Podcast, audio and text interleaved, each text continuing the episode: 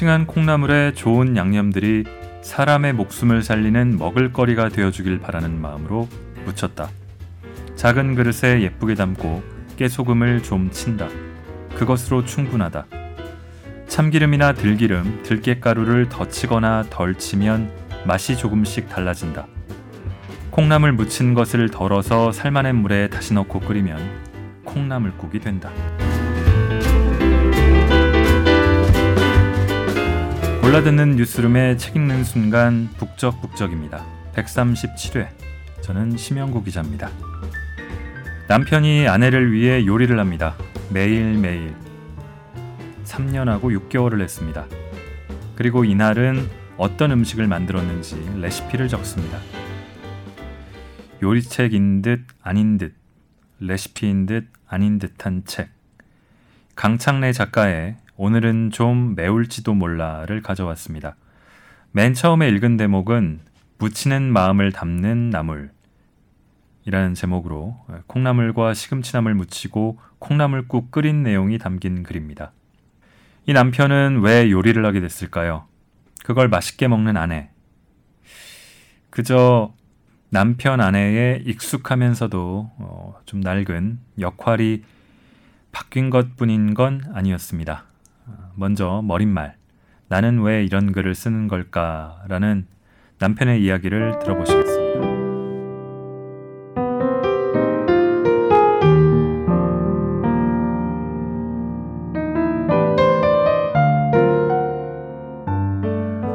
내 삶의 속살이 드러나는 글을 이렇게 길게 써본 적이 없다. 이렇게 순간순간을 스냅 사진처럼 찍어두고 싶었던 적도 없다. 머릿속이 백지장처럼 하얘지는 순간을 자주 경험하면서 이 글을 쓰기 시작했다. 부엌 일을 전혀 하지 않았던 것은 아니지만 구경꾼에 가까웠고 서툰 도움이었을 뿐이다. 아내가 부엌 일을 하지 못하게 되면서 무엇이든 해야 했다. 꽤 긴 시간을 힘들어 했다. 내가 할 줄 아는 요리라고는 라면이 전부였다. 물 넣고 스프 넣고 라면 넣고 가끔은 떡국떡도 조금 넣고 다 되면 달걀 깨놓고 김치찌개나 된장찌개를 끓여 먹기도 했지만 지금 생각해보면 냄새만 비슷한 것이었다. 하다못해 대파를 씻고 다듬어 쫑쫑 썰어넣는 일도 해본 적이 없었다.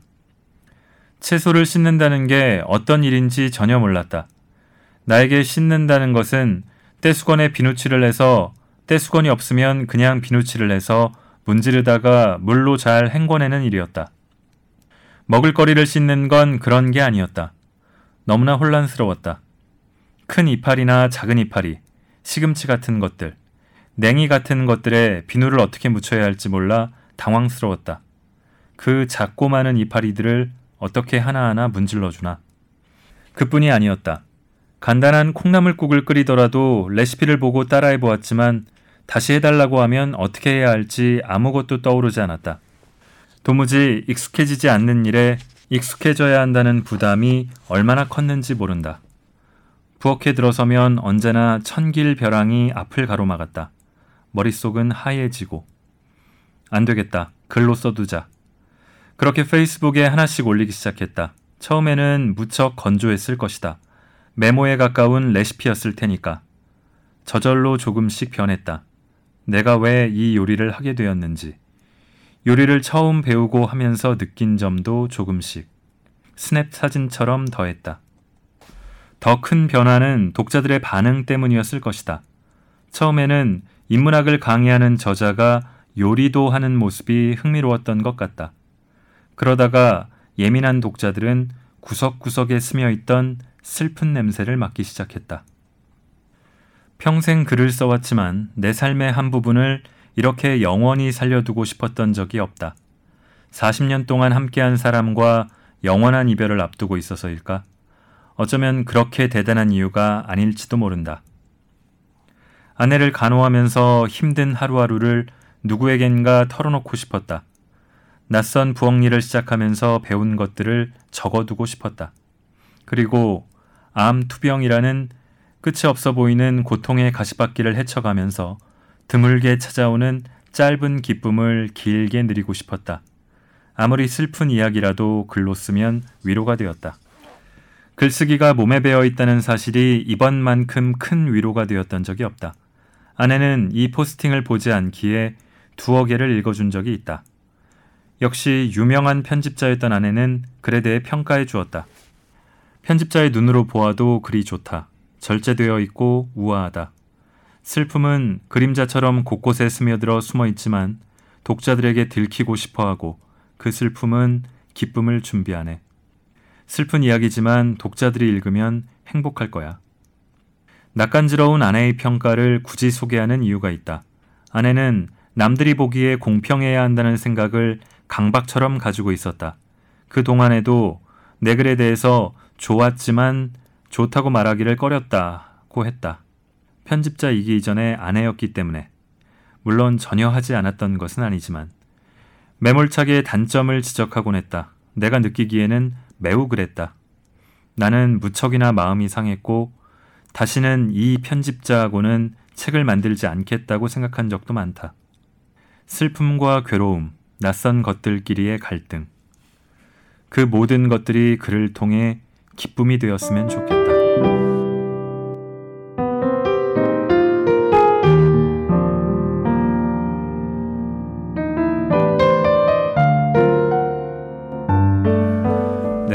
그렇습니다. 이 아내는 암 투병 중입니다. 남편은 돌봅니다. 무엇라도 더 몸에 좋고 건강에 좋은 걸 먹게 하고 싶습니다. 그렇게 해서 사람의 목숨을 살릴 수 있다면 떡라면 말고는 해본 게 없던 남편이 본격 요리에 나서게 되는 이유입니다. 그러면서 순간순간 요리의 기쁨, 삶의 기쁨이기도 하겠죠. 그런 것을 느끼고 이를 글로 적어두고 싶었다고 합니다. 기쁨과 슬픔이 교차하는 글 두 편을 들어보실까요? 묻히는 마음을 담는 나무를 읽어보겠습니다.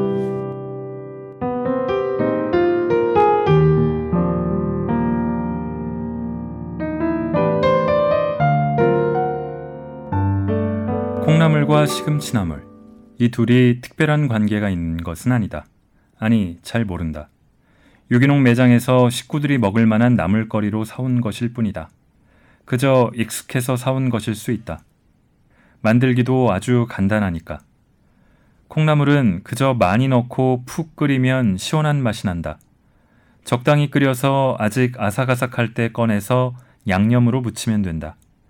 양념이야 늘 들어가는 그것들이다.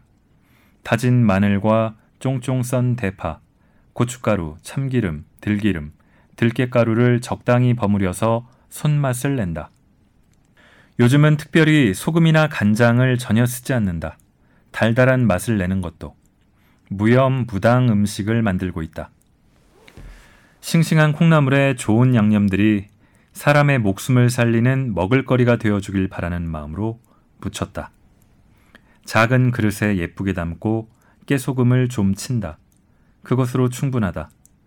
참기름이나 들기름, 들깨가루를 더 치거나 덜 치면 맛이 조금씩 달라진다. 콩나물 무친 것을 덜어서 삶아낸 물에 다시 넣고 끓이면 콩나물국이 된다. 시금치는 끓는 물에 대략 4, 50초 데쳐낸다. 그러고는 찬물에 잠깐 씻으면서 물기를 잘 짜낸다. 지나치게 꼭 짜면 채소의 즙까지 빠져나간다. 너무 덜 짜면 나물에 물기가 많이 생긴다. 적당한 크기로 자른 다음 양념으로 묻혀낸다.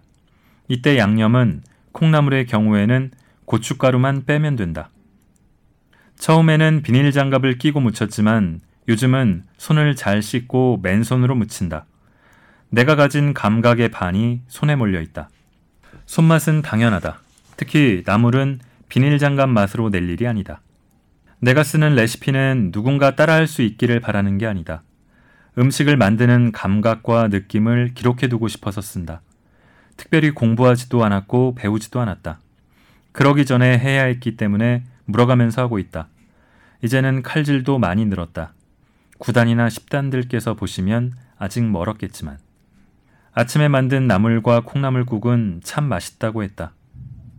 인문학 강독팀 제자 중 요리를 본격적으로 배운 이에게 들은 말이 생각났다.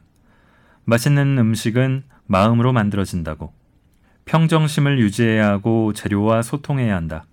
화를 내면 음식도 화를 낸다. 짜증난 상태에서 만든 음식은 짜다. 오늘 아침에 부엌에서 좋은 시간을 보냈나 보다.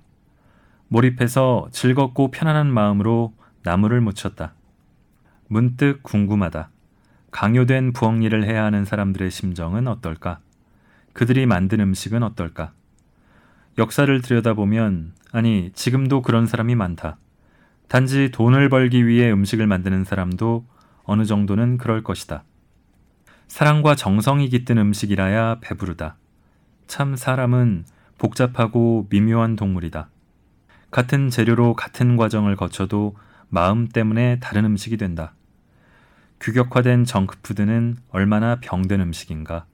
생각만 해도 가슴이 아려온다. 무항생제 대패 삼겹살의 기찬 효능. 대패 삼겹살 몇 점만 먹고 싶어. 뜬금없기도 했고 밑도 끝도 없다는 생각에 뭐라고 대답해야 좋을지 몰라 잠깐 대답을 못했다. 돼지고기를 싫어했는데 영 안 먹었던 것은 아니지만 내가 잘못 기억하는 것일까? 그나저나 조금 걱정스러웠다. 괜찮을까? 돼지고기 사태살도 먹으라고 주는데 그까짓 게 어떻겠어? 게다가 무항생제고 얇은 대패살이고 바싹 구울 거고 다른 양념 아무것도 하지 않을 거고 병원에서는 혹시 바깥 음식을 먹더라도 고춧가루와 같은 향신료는 피하라고 했다. 밥은 아직 안 되니 죽을 먹으라고 했고 병원 음식은 최소한의 양념을 하는 것 같았다. 완화 병동에 들어섰을 때부터 내 마음은 이미 완전히 달라져 있었다. 당장 고통스러운 것만 아니라면, 아니, 혹시 조금 고통스러울지 몰라도 먹을 수만 있다면, 먹고 싶은 것은 뭐든 먹게 해주겠다고.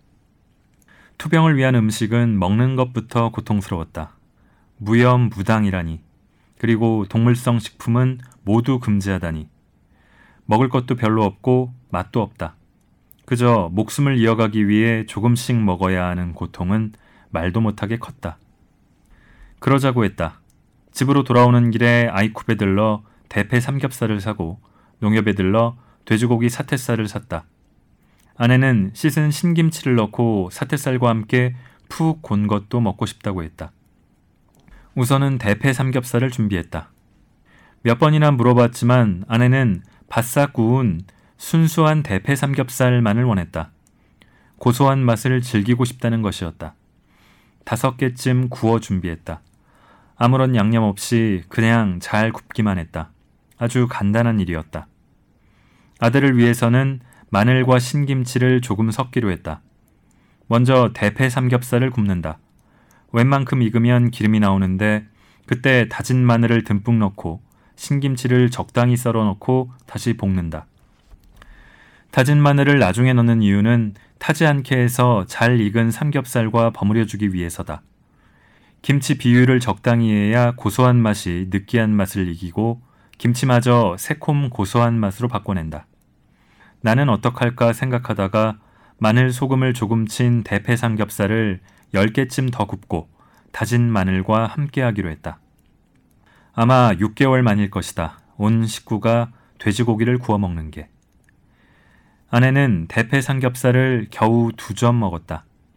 조심스럽게 천천히 고소한 맛을 음미하면서 나는 신기한 구경거리라도 생긴 듯 바라보았다. 지금까지 돼지고기를 저렇게 만나게 먹는 걸 본 적이 없다. 다시는 내가 만든 음식을 먹을 수 없으리라는 절망감에 가슴이 저미게 아팠던 게 겨우 2주 전쯤이다. 아들은 지금까지 먹어본 것 가운데 가장 맛있다면서 너무 많다던 밥을 한 톨도 남기지 않았다. 나는 두 사람이 먹는 걸 보면서 흐뭇해하느라 어떻게 먹었는지 모르겠다. 아들이 하도 맛있게 먹기에 하나 뺏어 먹어보았고, 아내가 하도 행복해하기에 하나 뺏어 먹어보았다. 아니다. 아내가 남긴 것은 내가 다 먹었다. 그날따라 창으로 비쳐든 햇살이 눈부셨다. 봄이 활짝 다 핀 것 같았다. 참 따뜻했다. 아내는 다 낳은 사람처럼 흐뭇한 표정을 짓고 있었고 아들은 폭풍 흡입하면서 연발하던 정말 맛있다를 다 먹은 뒤에도 몇 번 말했다. 우리 가족은 마주보며 웃었다. 그 순간이 영원하기를 바라며 무항생제 대패 삼겹살의 효능은 기억까지 없애버렸다. 그 전날 혼수 상태까지 갔던 끔찍한 폭풍의 흔적과 곧 다시 찾아올 지독한 폭풍마저도.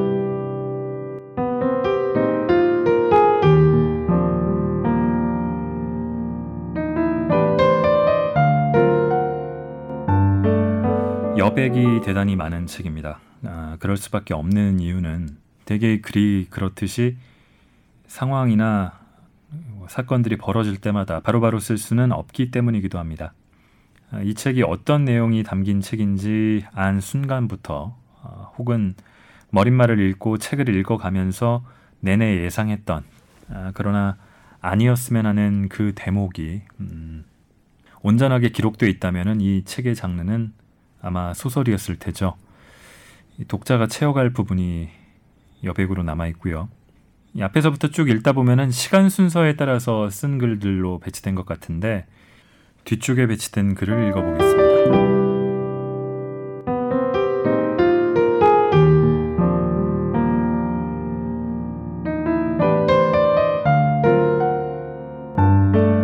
아주 쉬운 양푼이 비빔밥. 벌써 한 달쯤 되었을 것이다. 밥을 먹고 나면 소화제를 하나를 먹어야 했다. 그러고 나면 답답한 가슴이 조금 가라앉았다. 그러더니 며칠 전부터는 소용이 없었다. 하루에 한 끼를 먹고 소화제는 세 번을 먹었다. 그래도 편치 않았다. 두려웠다. 해마다 여름이면 소화 장애가 온다. 그러면 얼마나 고생을 하는지. 한 달 넘게 아무것도 할 수 없다. 지금은 그러면 안 된다. 내 손길을 기다리는 사람이 있다. 어제 의사를 만난 김에 하소연을 했다. 내 사정을 잘 아는 그이는 지금 당신 입장이라면 소화가 잘 되는 게 오히려 이상한 거니까 너무 마음 쓰지 말라고 했다. 그러면서 요즘 밥은 잘 먹느냐고 물었다. 순간 눈물이 쏟아질 뻔했다. 퍼뜩 심호흡을 하고 하루에 한 끼나 두 끼 먹는다고 했다. 뭘 먹느냐고 묻기에 장황하게 대답했다. 비빔밥을 해 먹었어요. 간단하니까요. 반찬 가게에서 나물을 종류별로 다 사옵니다. 7, 8가지쯤 되죠. 집에 있는 전기밥솥이 고장이 나서 햇반을 사 먹어요. AS 센터에 연락하면 금방 와서 고쳐줄 텐데 그걸 못하고 있어요. 답답한 일이죠.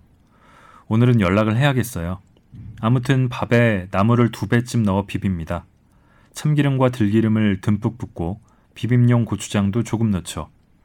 큰 그릇에 담아서 비닐 장갑을 끼고 손으로 조물조물 양푼이 비빔밥 같은 거죠. 물론 달걀 후라이도 하나에서 얹어요. 어제는 아들이 사준 돼지고기를 조금 구워서 함께 먹었어요. 쌈 채소를 씻어서 곁들였고요. 하하, 설명이 길어서 뭘 많이 먹은 것 같지만 양은 얼마 안 됩니다. 비빌 때 흘리지 않으려고 큰 그릇을 쓴 것일 뿐이에요. 잘하고 계시네요. 말없이 한참 조용히 들어주던 의사가 웃으며 말했다. 별일 아닙니다. 가볍게 약을 지어줄 테니 일주일만 드셔보세요. 가볍게 일주일? 들을 때는 별것 아닌 느낌이었는데 약국에서 약을 받으면서 절대 가볍지 않다는 것을 알았다. 약값도 꽤 나왔고 양도 많았다. 젊은 의사인데 참 듣기 좋게 말을 한다. 올해에는 좋은 의사와 간호사를 여럿 만났다. 그들 덕분에 양의학에 대한 생각도 많이 달라졌다. 내가 죽기 전에 이 병원에 뭔가 해줘야지. 그런 마음이 든다. 약을 먹기 시작한 것은 어젯밤이었다.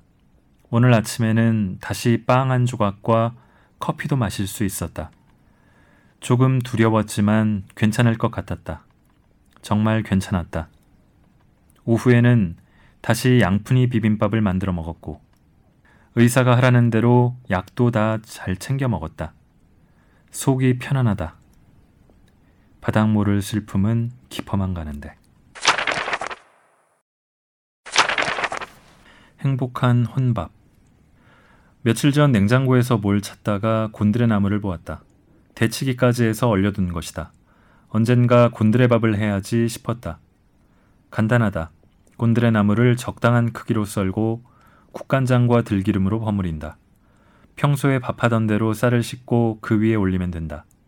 나는 늘 강황가루를 좀 넣지만 이때는 아주 조금만. 색깔이 날까 말까 하는 정도로.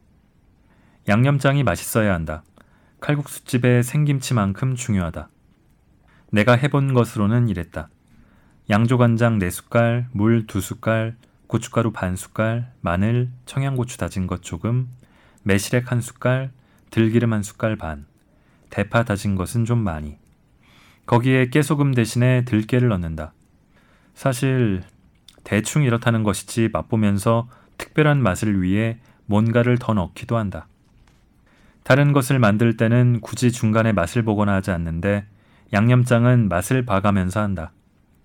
비율이 조금 흐트러지면서 맛이 많이 이상해졌던 실패의 경험 때문일 것이다.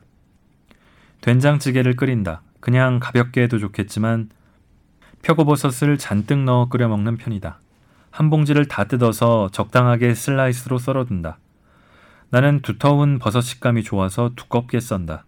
하나를 네 조각 정도로. 멸치다시를 맛있게 내려놓은 게 있어야 한다. 버섯을 우려서 만든 버섯 육수를 만들어 두면 좀 더 맛있긴 한데 그건 지금 없다. 된장국은 아주 간단하다. 육수를 끓이고 버섯을 넣고 한 5분쯤 끓이고 된장을 두어 숟갈 풀어서 다시 끓이고 불을 끌 때쯤에 대파를 어슷쓸기해서 넣고 내면 된다. 버섯 넣을 때 토마토를 넣어도 맛있다. 사실 토마토는 어디에 넣어 먹어도 맛있다. 돼지고기로 요리할 때도. 많이 한 것 같지만 겨우 밥하고 양념장, 된장찌개가 전부다. 여기에 아주 간단한 메인 요리를 덧붙인다. 두툼한 갈치를 두 조각 오븐에 넣고 시간을 맞춰두면 된다. 오븐에서 땡 소리가 나면 상을 차린다. 미리 만들어둔 몇 가지 나물과 땅콩조림, 김치를 꺼내고 달콤한 포도주 한 잔까지. 퍼뜩 아들 생각이 났다. 어제 외박했는데. 일단 문자를 보냈다. 별일 없어? 어제 안 들어왔지? 오늘 일찍 나간 게 아니고. 미안, 연락 못해서. 할로윈이라 재미있게 놀다 보니까. 재미있게 놀았다면야 더없이 잘한 거지. 나중에 봐. 밥 잘 챙겨 먹어요. 안 그래도 지금 밥 먹으려고 해. 너도 밥 잘. 그러고 아들 방에 잠깐 다녀왔다. 이제는 비교적 편하게 가본다. 참 빠르게 마음이 안정된다는 생각도 든다. 거기에 아내 사진이 걸려 있다. 저녁 먹으려고 해. 잘 지내지? 별일 없지? 나는 정말 잘 지내고 있어. 걱정 마. 아내는 내가 늘 물가에 내놓은 아이 같다고 걱정하곤 했다. 웃음이 나왔다. 지금 내가 나이가 몇인데. 그래도 어린애 같다니까. 인정! 식탁 앞으로 돌아왔다. 앞에 앉아 제잘제잘 이야기해줄 텔레비전을 켠다. 오늘 이야기는 뭘까? 텔레비전의 시끌벅적한 소리가 집안을 채우기 시작했지만 내 머릿속은 여전히 적막하다. 밥을 먹기 시작하면서 맴도는 낱말이 바뀐다. 맛있네. 크. 달콤한 포도주도 좋다. 제잘거리는 소리를 들으며 생각한다. 티슈를 한 장 톡 뽑아 눈물 콧물을 훔치며 오늘 밤에는 무슨 책을 읽을까? 무엇에 대해 글을 쓸까? 화요일 아침 강의 준비도 해둬야지. 아참, 끝내야 하는 원고도 하나 있지. 레비스트로스 이야기를 할까? 롤랑 바르트 이야기를 할까? 그나저나 왕자의 게임 다음 에피소드는 언제쯤 나올 건가? 취나물 국수. 이러라고 그렇게. 좀 칼칼하게 먹고 싶었다. 냉장고를 보니 취나물이 있었다. 취나물은 억세다.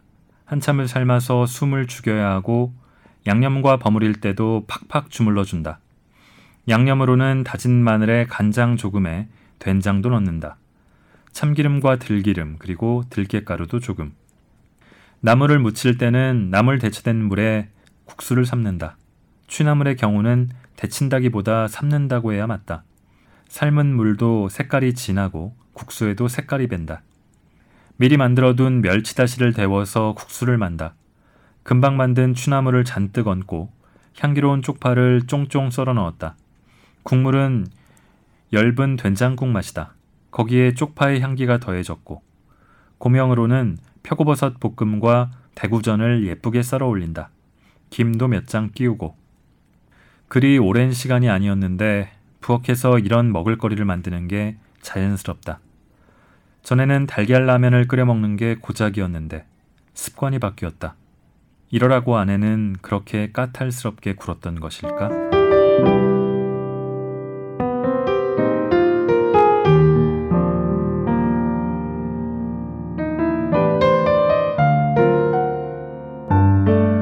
네, 책을 구입할 때 요즘에는 뭐 편의성이라든가 여러 이유로 이북을 많이 사는데요. 이 책은 이북으로 나오기를 기다리다가 못 견디고 샀습니다. 음, 근데 사서 보니까 잘했다 싶더라고요. 책 디자인이 갖고 싶을 만큼 아주 예쁩니다. 어, 제목 옆에 제목이 이제 오늘은 좀 매울지도 몰라죠. 이 옆에 고추 다른 그림이 있고 그 아래로 고추씨가 하나씩 떨어져 있습니다. 또 앞뒤로도 흩뿌려진 고추씨. 그게 좀 더 많이 들어가면은 더 매워지겠고 아니면은 안 그렇겠죠. 책 제목과 내용과도 어울리는 디자인입니다. 또 중간중간에 들어가 있는 사파도 어, 되게 인상적이에요. 한참씩 바라보게 됩니다. 하루에 한두 편씩 천천히 읽으셔도 좋을 것 같습니다.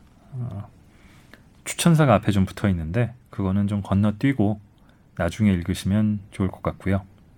뭐 마지막에 읽었지만 이러라고 그런 거였어 라는 마지막 장 제목이 저는 가슴에 특히 남더라고요. 네, 역시 저보다 연기가 좀 되는 예, 권혜리 기자의 낭독에 댓글 남겨주신 분들이 많으시네요. 이권 기자에 대한 댓글은 넘어가고요. 어, 잘 듣고 있다면서 건강하라는 덕담 적어주신 토옹님, 탁월한 책 선택과 아, 훌륭한 낭독에 감사하다는 과분한 댓글을 남겨주신 카라멜 장미님, 잘 듣고 있다는 321-2052님, 또 제가 느낀 마스이의 마사시 작가의 특징을 더욱더 정확하게 적어주신 호박 여사님 감사드립니다. 댓글로 공지하긴 했는데 못 보신 분들도 많을 것 같아서 다시 광고합니다. 이 북적북적 인스타그램 계정을 만들었습니다. 인스타 검색에서 북적북적이라고 치시면은 프로필 사진이 서점 산토리니에 있는 서점입니다. 서점으로 되어 있는 B O O K J E O K BKJK 북적 북적입니다. 아무래도 팟빵이나 이 팟캐스트로는 쉽지 않은 청취자분들과의 소통 부분을 이 계정을 통해서 해보려고 합니다. 또 어떤 책을 읽을지 고민하고 어, 준비하는 과정도 담아보려고 하니까 팔로우 해주시고 댓글 남겨주시기 바랍니다. 소소한 이벤트도 차차 해보려고 합니다. 자, 5월도 절반에 다다랐네요. 우리 주위 사람들에게 더 다정한 내가 우리가 됐으면 좋겠습니다. 들어주신 여러분의 다정함에 감사드립니다.